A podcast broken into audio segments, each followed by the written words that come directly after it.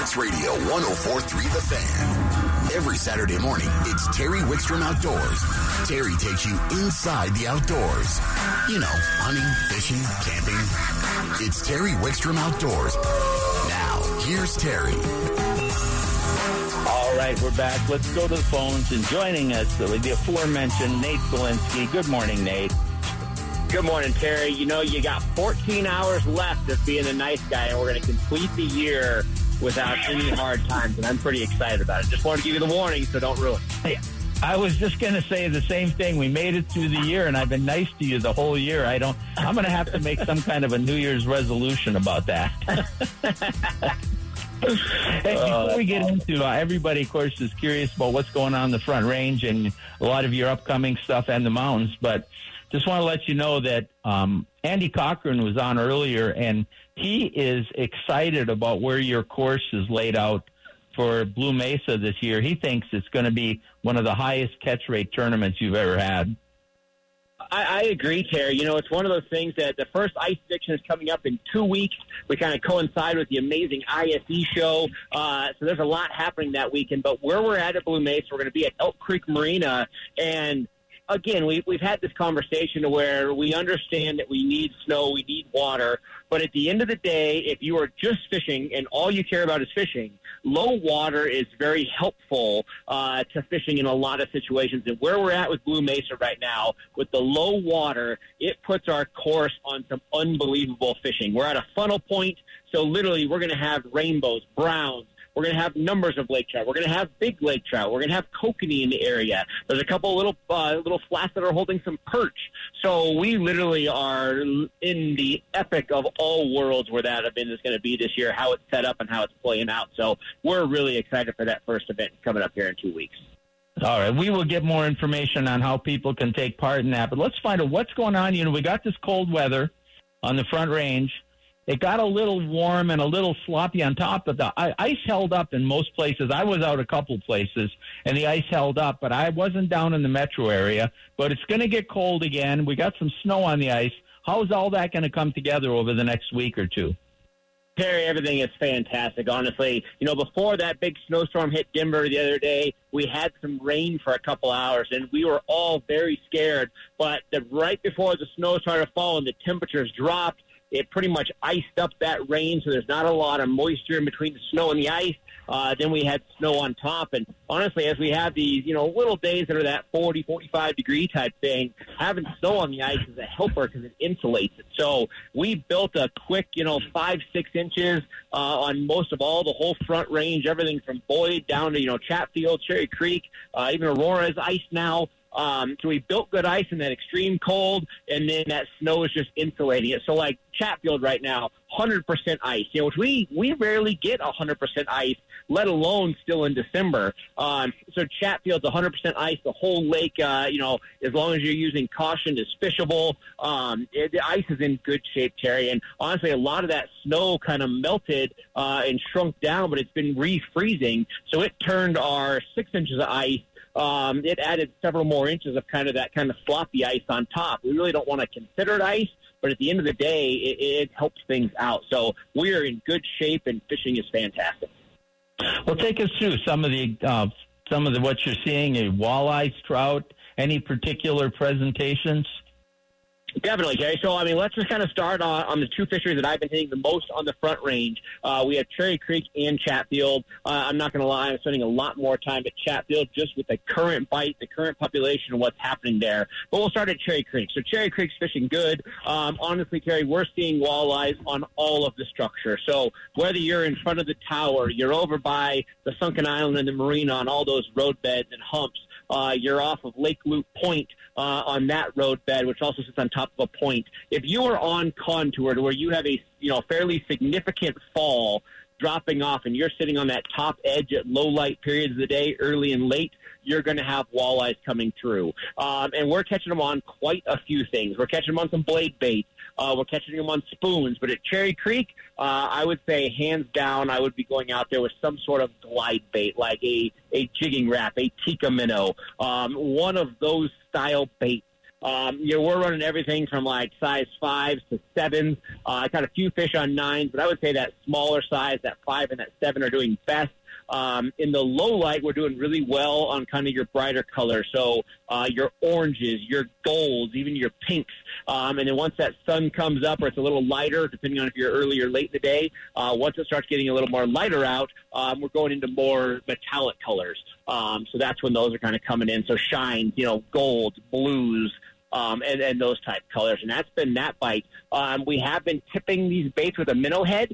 I don't necessarily know if it's necessary, Terry, but it definitely makes the fish hold on to it a little longer. To when I'm out there with no minnow head, I am still getting bites, I'm still getting interest, but with the minnow head, they definitely take the bait faster than without. And if I miss them, they seem to come back with the minnow head. That's where they don't come back without the minnow head. So tipping those those jigging Raps and tikka minnows with a minnow head uh, has been helpful to help us catch some more fish at that fishery. Um, and then we're also starting to see some panfish at Cherry Creek. If you are an angler that knows where some of the submerged trees are, um, you know, people kind of overlook the fact that Cherry Creek has you know, a couple acres of trees in various pods um, under the water out there. And if you know where some of these little groups and pods of trees are, there's some incredible fishing right there. And we're seeing crappies, we're seeing bluegill and perch around those trees. Uh, really small jigs tipped with a waxworm uh, or really small live minnows, like a small fathead minnow under a bobber, um, is catching all those panfish around those trees. So that's a pretty awesome bite that's happening at Cherry Creek as well. Then you jump yeah, over I know to the pan- Yep. Yep. I would say the panfish get overlooked on the front range. We talk about the walleyes and the trout, which most people are chasing on the front range for one reason or another. But there's some. I've had some spectacular crappie fishing at at Cherry Creek at times. And there's some big fish out there. And I think a lot of people catch them by accident, you know, when they're walleye fishing or, or doing something else. But no, if you target them, especially if you find those right areas, they're condensed right now, Terry. At the winter, it's a nice thing for panfish because they are grouped up more so than in summer when they spread. So right now, uh, I mean, get out there. You're going to either not catch any or you're going to catch a pile of them. So we encourage to go find those trees um, and do that. And the nice thing is, the other day they were all mixed. Our crappies, our bluegills, and our perch were all together. Um, so once you found one, we, you found a lot of them. The the panfish, the more the bluegills and the crappie were a little bit up in the trees, is where the perch were more on the bottom. Uh, but regardless, once you found that that group of that good vegetation, there was a lot of fish in it. So you can you can have a, a great day of a lot of numbers. Well, another thing with Cherry Creek, I used to live close by and I fished it quite a bit. And there were times when you knew the panfish were out there, but the ice wasn't to where you could get to those areas. Having good ice in those areas you're talking about isn't always the case. So that's a great opportunity. What about Chatfield? Chatfield, it, just continues to amaze me. We keep talking about 2022 being such an epic year of fishing, and Chatfield is continuing to live up to it. A low bait fish year, perfect water level. Um, those walleyes are absolutely going strong, um, and it's nice for a, a typical walleye fishery is low light. You know, you get that bite that starts, you know, around 5 a.m. and then usually by 7:30, 8, it is done for the day. Um, I would say Chatfield is following those rules of definitely the peak bite being that early couple hours, 5 a.m. to you know 8 a.m., 7:30 a.m. But we're catching walleyes all day long, as long as you're willing to kind of move around a little bit, stay with the fish. Um, so I mean, we, we're catching walleyes at 11, noon, 1 p.m. Um, so that bite is just absolutely on. Um, catching them on a variety of techniques.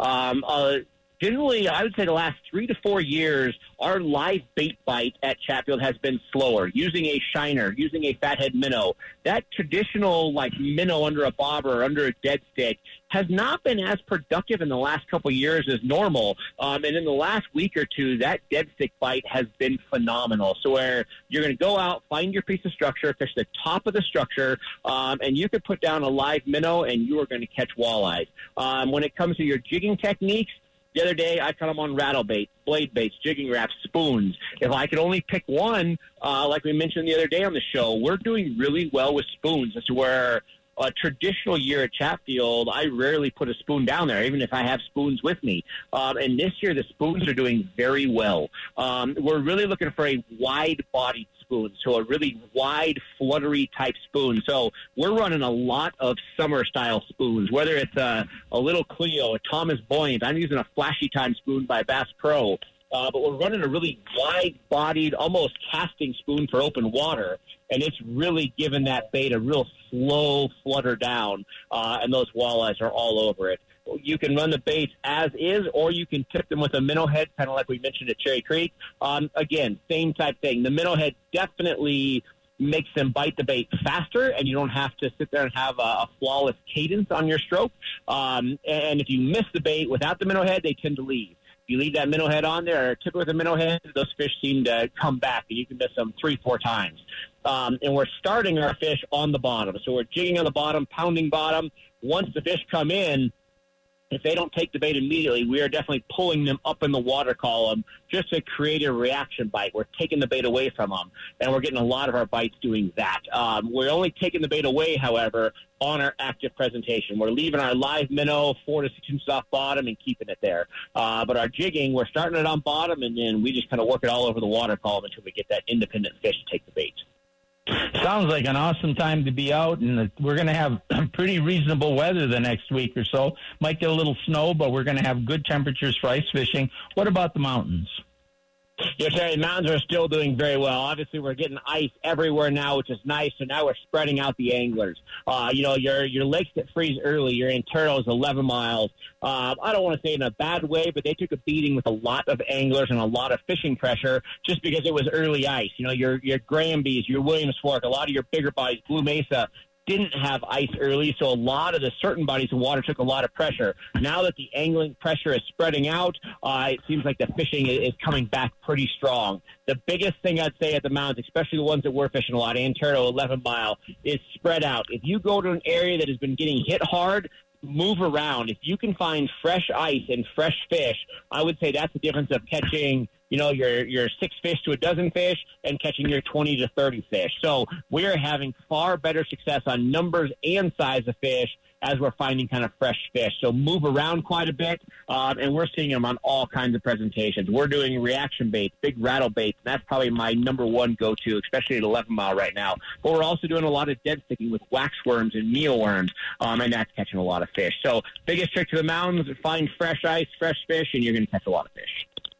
All right, now let's talk about your upcoming event you have. I, I heard you have a little get together on the ice coming up in a couple of weeks, and and okay, and, and you're you're hoping that three or four people will show up. Tell me about it. That's it. That's it. Just a couple people. We're we're so excited, Terry. Blue Mesa is one of our favorite venues. I don't know what it is. If it's just the the Gunnison group or how it is, but the the attitude at the Blue Mesa tournament is almost second to none. The energy that is there, the the fun that is had, it is just all smiles and energy at that venue for whatever reason. And it's a great town to host in. You know, all the hotels are, are helping out, giving anglers deals. You know, there's great restaurants. Um, and obviously, I think anytime we go to a place that has the availability of a big fish, you know, some of the venues that we host these tournaments in, you know it's going to be a two or three pound fish that wins the tournament. At Blue Mesa, literally in the matter of a second, you could get that one bite um, that could be a, a fish that could, you know, be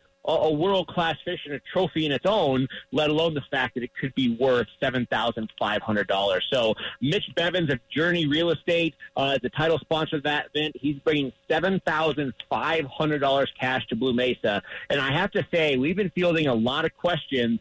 Um, over the years, you have tournaments that kind of talk about a big prize with no intent to give it out. You know, you have to catch a tagged fish or a limit of fish or, you know, some sort of you know hoop that you have to jump through. At Ice Addiction, we are paying out that seven thousand five hundred dollars cash. It is happening one hundred percent.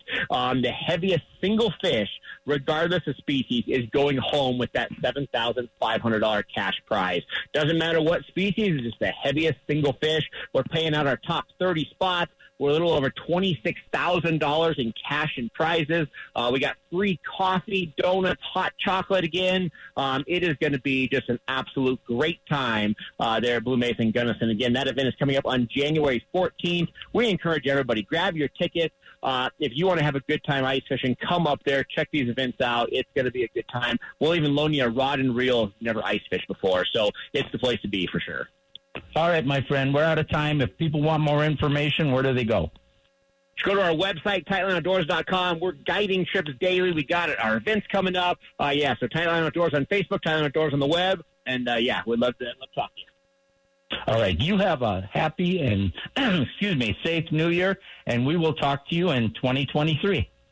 We'll talk to you soon, Terry. Thank you. You bet. Nate Zelinsky, always a great resource. We're going to take a quick time out. We come back. The folks from Jax are going to join us, and they've been out fishing on the front range. We're going to share some techniques and maybe let you know if the ice fishing equipment's available. All that and more coming up on Terry Wickstrom Outdoors, presented by Jax Outdoor Gear on 1043 The Fan.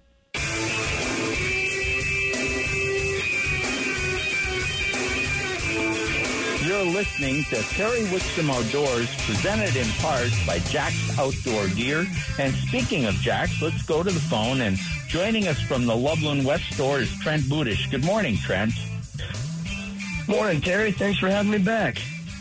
Well, thanks for coming on. It's uh, I know you've been out doing some ice fishing. I want to kind of talk about that a little bit. Then I want to talk about uh, some of the ice fishing gear you have at Jax and a few of the opportunities but first of all, I think you're, um, you know, we talk about Jax all the time, and you have three, you have really three kinds of stores. Well, you have two.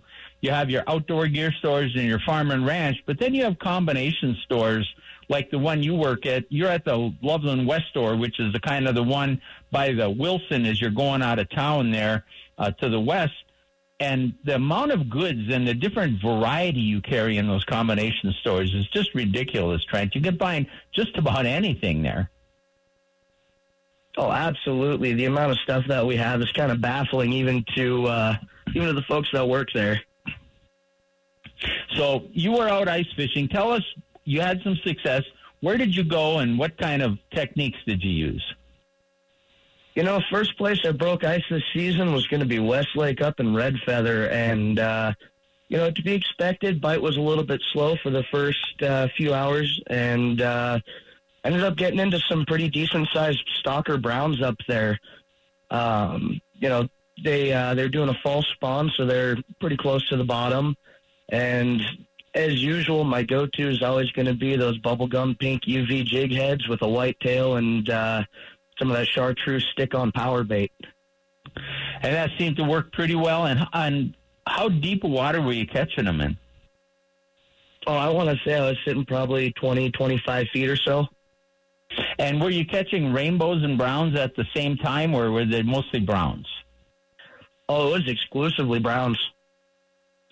Yeah, I think the rainbows are a little shallower up there at this time of the year. I was up at Dowdy and I was in about six feet of water. I didn't catch any browns, but I caught a lot of rainbows. And I just used, well, I used a simple jig and a wax worm, or I used uh, some gulp. You know, you guys carry the little jars of gulp, and those little gulp products that come in those jars on a jig head can be just phenomenal. Oh, absolutely. Those Gulp Alives are fantastic to use, especially when you can't use live bait. Yeah, in fact, I take those, keep them in my tackle box all the time, and then I don't always have to worry about bait. But by the way, speaking of bait, you guys carry bait at Jax, don't you? Oh, absolutely. We actually just got our um, minnow delivery in about two days ago or so, and uh, we're all freshly stocked on that. But we've got worms, wax worms, mealworms, and as much power bait as you can as you can handle. Yeah, and you know minnows. You know you can't use minnows above seven thousand feet, but boy, I tell you what, the reports we've been getting from up and down the Front Range is that that minnow bite is really working both for walleyes and for panfish. And people are always asking me, where can you get minnows? Do most of the Jax stores carry minnows?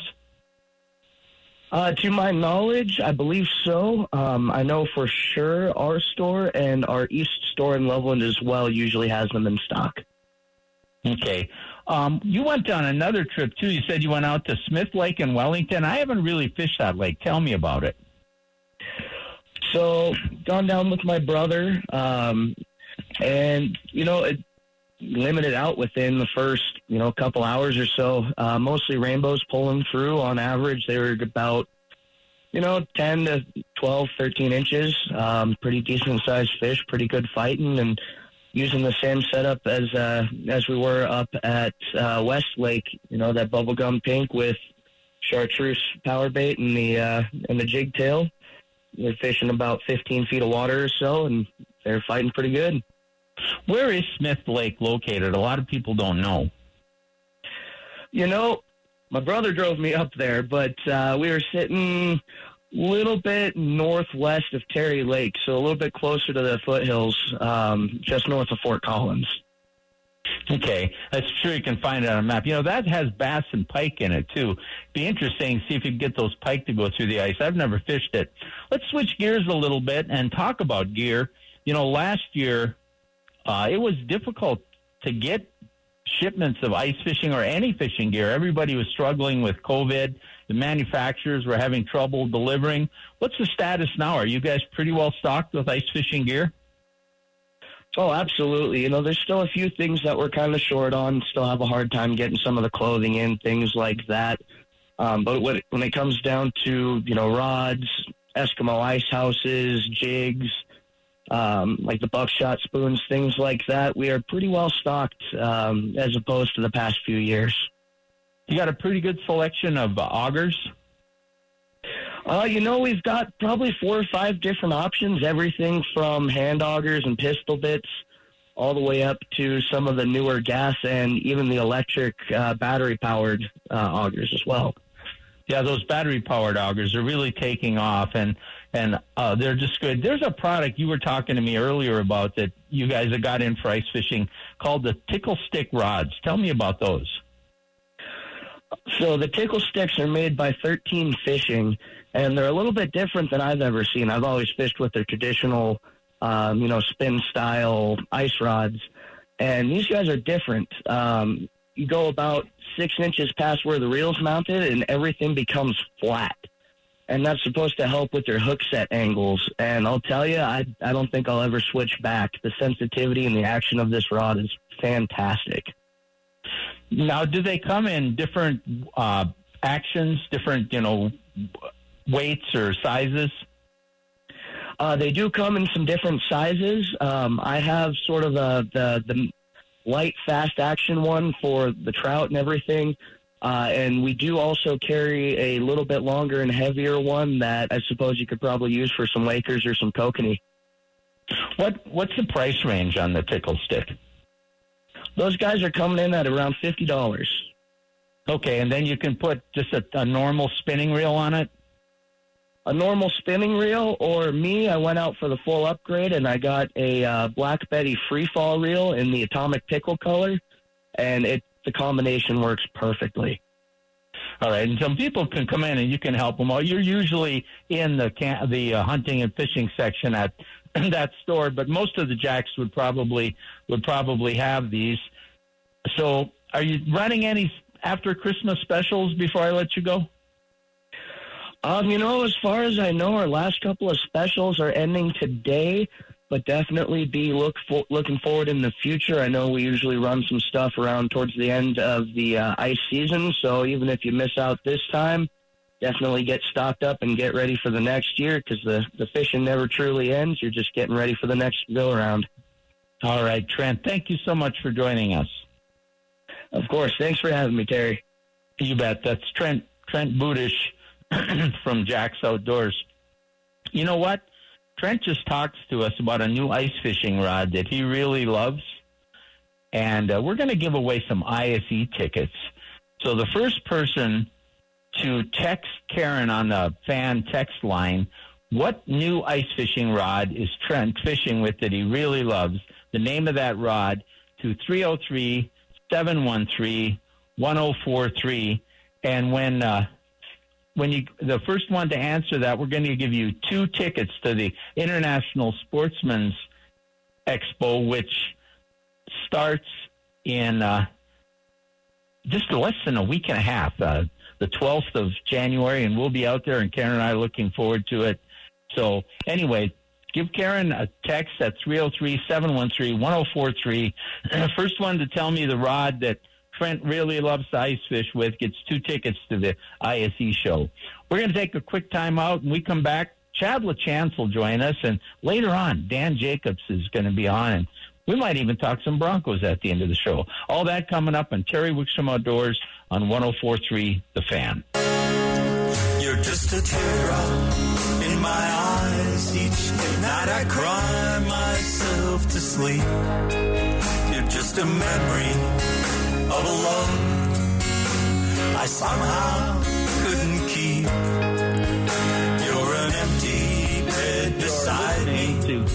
Wickstrom Outdoors on 1043 The Fan, and we were paying, playing Chad LaChance's favorite Wickstrom and Dover song as we came into his, his segment. Is that right, Chad? Yeah, yes, sir. I requested that from the board op. Okay. hey, before we get to talking about what we're going to talk about, I want to let people know we got an answer for the ISE tickets. The rod was a tickle stick. We had tickle stick, tickle rod, tickle tickle rods, but it was tickle stick, and we do have a winner on that. But we're good. We got two more weekends. We're going to give away a lot of ISE tickets yet, so make sure you tune in over the next two weekends.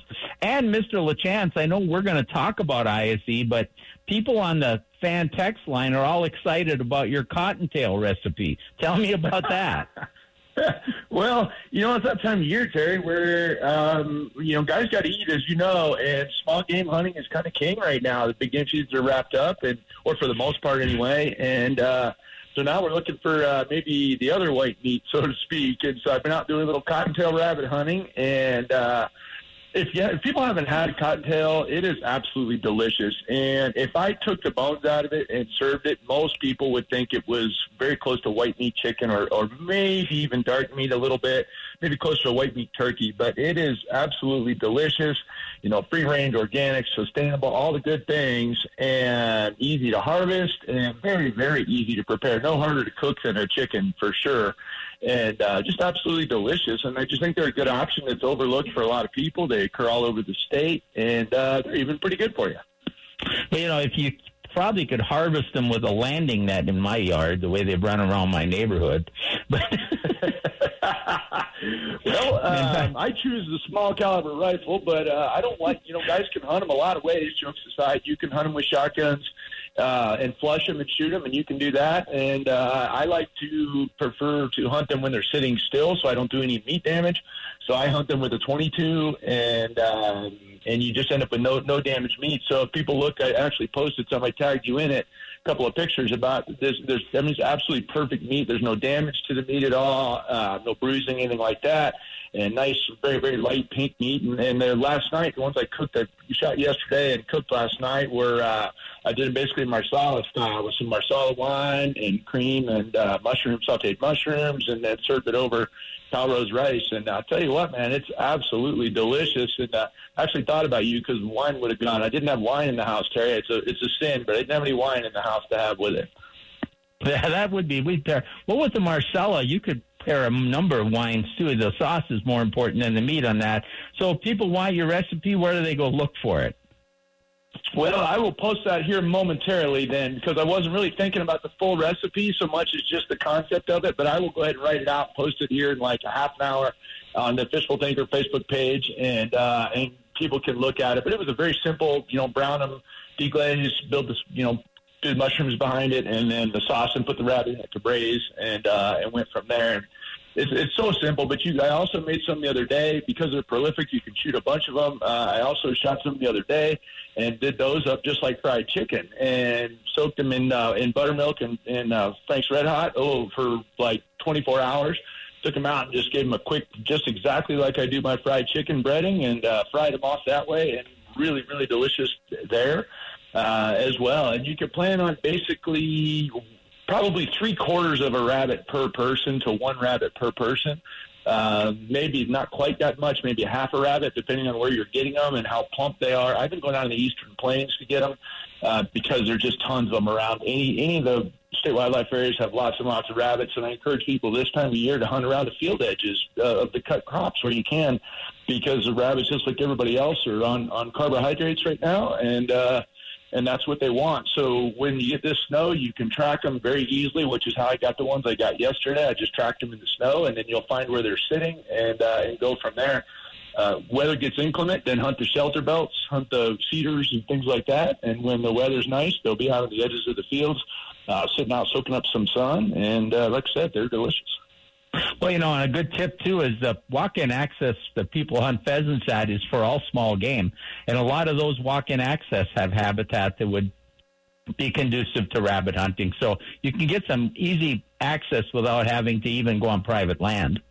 Oh, for sure. There's tons and tons of it. I mean, really, even right near my house, we've got a fair number of rabbits. I live adjacent to Lory State Park, and there's a fair number of rabbits around here this year, which is a little strange because as an animal guy, as a you know an ecology kind of educated guy, we have more foxes than I've ever seen, but I also have more rabbits than I've ever seen. So not sure how that works, but uh, but there's plenty of rabbits around. Well, send a few of those fox over to my neighborhood. We used to have them, and I think ours got mange, and they went away and haven't come back. And uh, uh, the rabbits are coming on thick, and they're not helping my lawn. So any help I can get would be appreciated. hey, let's talk about the International Sportsman's Exposition. You and I are both going to be there. It's coming up in less than two weeks. It starts on the 12th. Uh, tell me, what are you going to be doing there, and what kind of things can people expect from you there?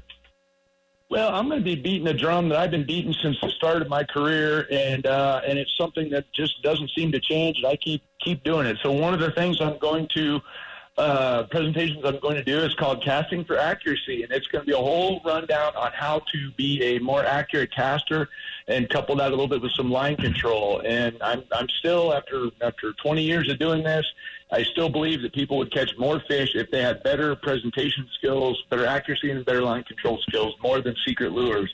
And so every year I do a presentation along those lines. So I'm going to do that one again. Uh, I, I revise it, I change it every time, but I'm going to do a presentation about about casting accuracy, and that'll be on the pond. So I'll have a, a uh, on the casting pond. So I'll have a rod and be able to actually demonstrate what's going on, and I'll probably be encouraging people to step up and try it while I'm there as well.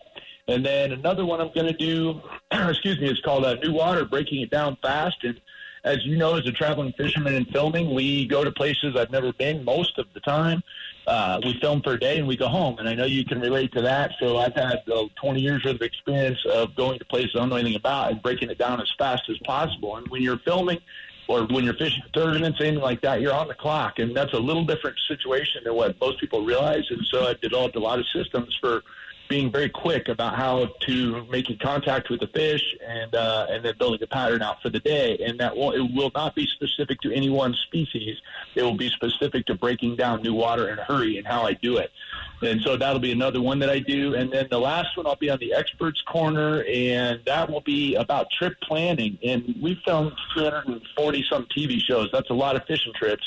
And uh, and so we're, I'm going to be sitting there available for planning details for people that are curious about how we plan trips or pitfalls we run into or things that we've learned to do to make our, our trips more consistently successful and simple, uh, things like that. So uh, just nuances of, of how to go ahead and plan a fishing trip somewhere maybe you haven't been before. So a little bit of diversity there between uh, all of those things and really looking forward to just talking with everybody, you know, walking the show floor. I tell people if you see me there, please grab me and say hi because that's what we're there for. Oh, absolutely. I want to go back to your casting accuracy. Um, and I think people, unless you've been involved in maybe a higher level of fishing, like tournaments or something, don't understand, or if you shared the boat with an expert angler, and you know that I love to go back to Minnesota and I do a lot of bass fishing. And I go out there with Greg Claudio and a couple other guys, and these are some of the best fishermen in the world. And as you found out, some of the best bass water in the world. Absolutely. Um, my, my favorite way to fish them. Now, a couple of the guys I fish with, with up there really love fishing the outside weed edge, and you know that can be productive. I like trying to look for that big lunker that's hiding back in that mess. And usually you have just a small hole in the weeds. You can't even get the boat back there. So it, it's more than flipping, but you have to be able to pitch or even cast a regular cast and get a lure out that maybe falls in a hole the size of a dinner plate. And it makes all the difference in the world. People would just be amazed if they spend a day on the boat with us when we're doing that. And um, sometimes we only produce a few bites, but they're the biggest bass in the lake sometimes. And it, it it's just critical to put that in exactly the right spot. Well, yeah, absolutely. And you know what I noticed as a fishing guide, I've been a fishing guide for more than twenty years, and what I see, I get a guy and we're working. Let's say we're working down a bank looking for walleyes in a mud line. Well, if the mud line is only three feet wide and your lures are landing four feet from the bank, you miss. You don't catch them. And so when I hand the guy a rod and tell him to throw them up near the bank, I want to see those those lures landed within inches or maybe a foot of the actual edge of the water. And the average guy, and I'm not knocking people, but the average guy getting my boat is lucky to keep them within five feet of the bank every time. And what I also tell people is casting accuracy will save you a ton of money because you don't throw your stuff in trees. You don't throw your lures up on the bank and break them if you hit the rocks. So you're fishing a dam face, and you hit the rocks, you break your lures. Uh, you know, and throwing trees and snags. It all comes down to casting accuracy and line control. If I have better line control, I don't snag so much. Uh, if I have better accuracy, I don't snag so much. And time you put all that together, it'll save you money on the end of a season, plus get you more fish. So for me, it's it's a day one thing, and I've been teaching a new angler for the last year, and I'm not let that person. I did not let that person make a single cast for actual with an actual lure till they could make casts consistently and, and handle the bail how I wanted and everything else. And then I give them a lure because I'm like, I don't want you thinking about catching fish. I want you to think about the mechanics of how you're going to present this once we get to that step. And it made a giant difference in the learning curve. Well, another thing too is when you're learning to cast, whether it's spinning rods or bait casting rods, uh, it, there's a, you know, everybody starts by they start probably learning with a little push button rod. They wave the rod over their head, and that's great for distance casting, but it's not great for control necessarily. You get a high arcing lure that's up in the air that it's the trajectory is a little off.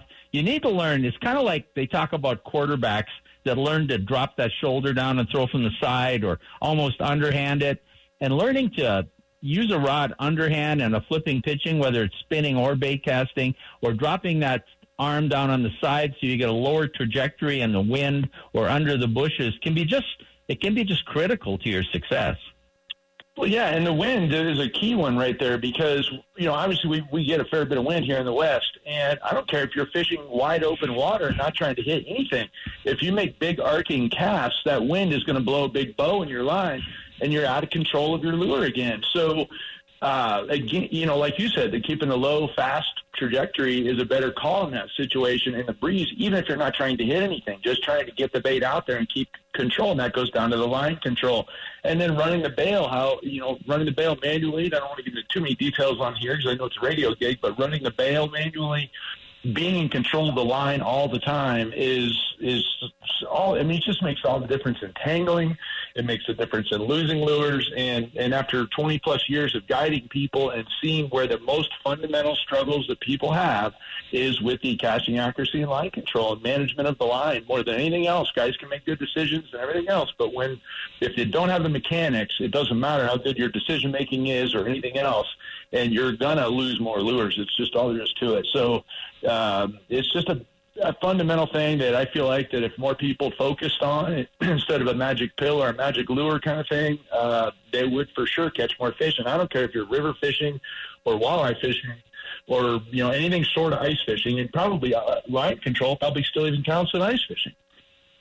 Yeah, one of the biggest line control issues I see when I fish with people who are just recreational anglers is they take a spinning rod, they cast it out, when the lure hits the water, their bail is still open, their fingers are not controlling the line, and they pull the rod back like they're trying to pull some additional line off of it. And then they move it back forward and close the bail and start reeling with that slack line.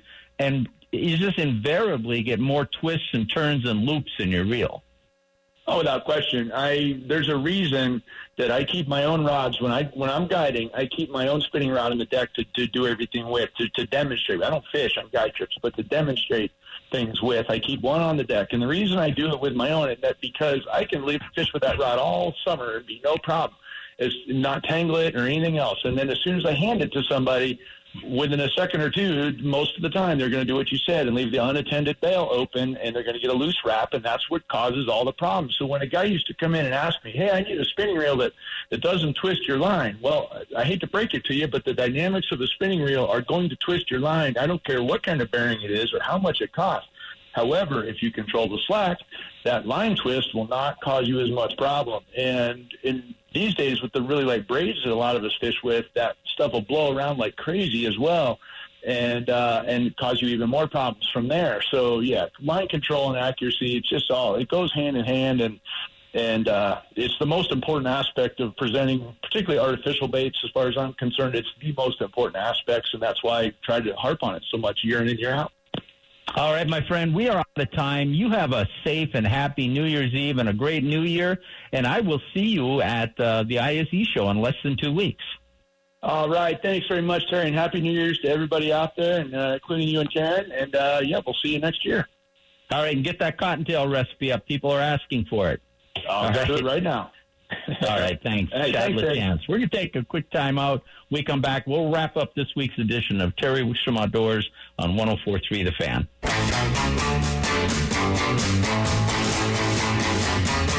So we're going to end the, end the show with some really upbeat toe tapping music here. You're listening to Terry Wickstrom Outdoors on 1043 The Fan. A couple things I want to make sure we mention.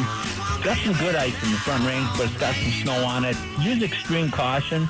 But if you wanted to try some ice fishing in some relatively warm and comfortable temperatures, uh, great time to get out up and down the front range. They're catching fish. Most places are producing trout, some panfish, and a few of the better lakes are have some great walleye bites going on. So get out and take advantage. If you have time, you're an avid angler. The mountain stuff is really taking off. The Blue Mesas and Granby's right around the corner. So get up and take advantage of that.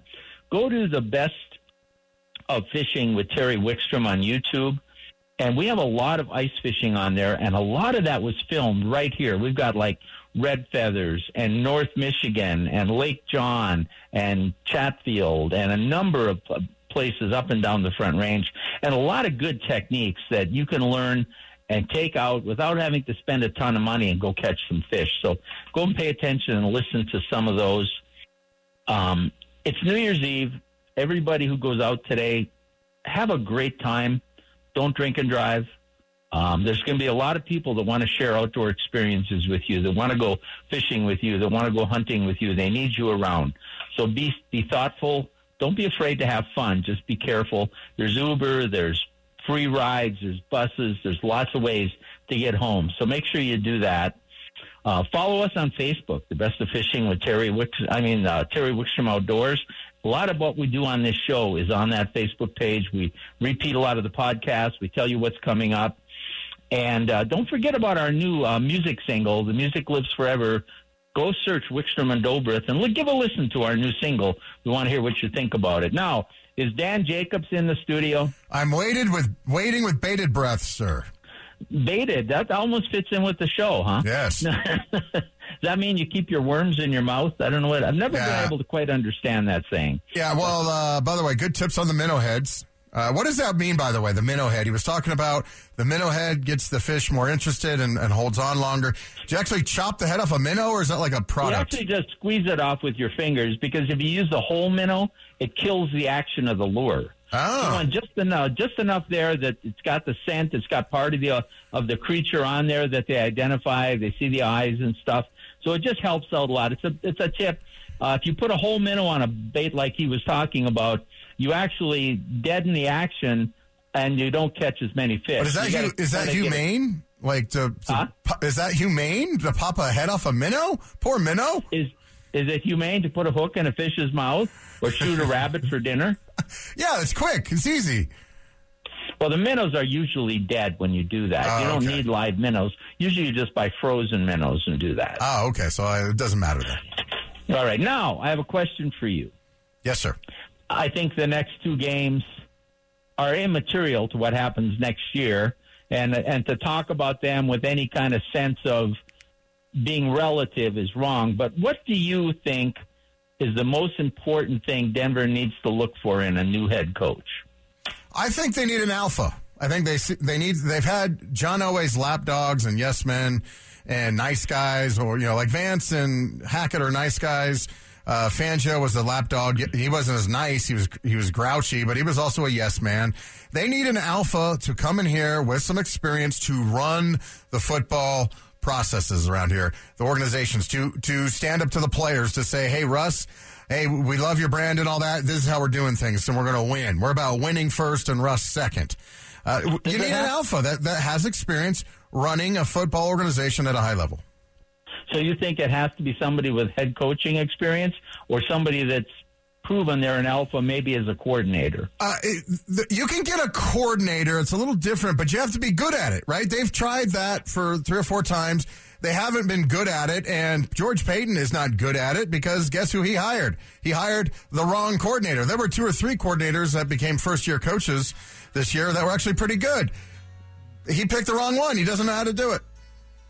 All right, my friend. I will let I will wrap this up so you can expound on that. All right, absolutely. Thank you, Terry. Good to talk to you again. Right. Happy New Year. Happy New Year. Happy New Year, Dan. Hey, we'll wrap up Terry Wickstrom Outdoors. We'll let the Eagles take us to the top of the hour. We'll pass the top of the hour. We'll let the Eagles take us to Dan Jacob in sports and then college football on 1043 The Fan.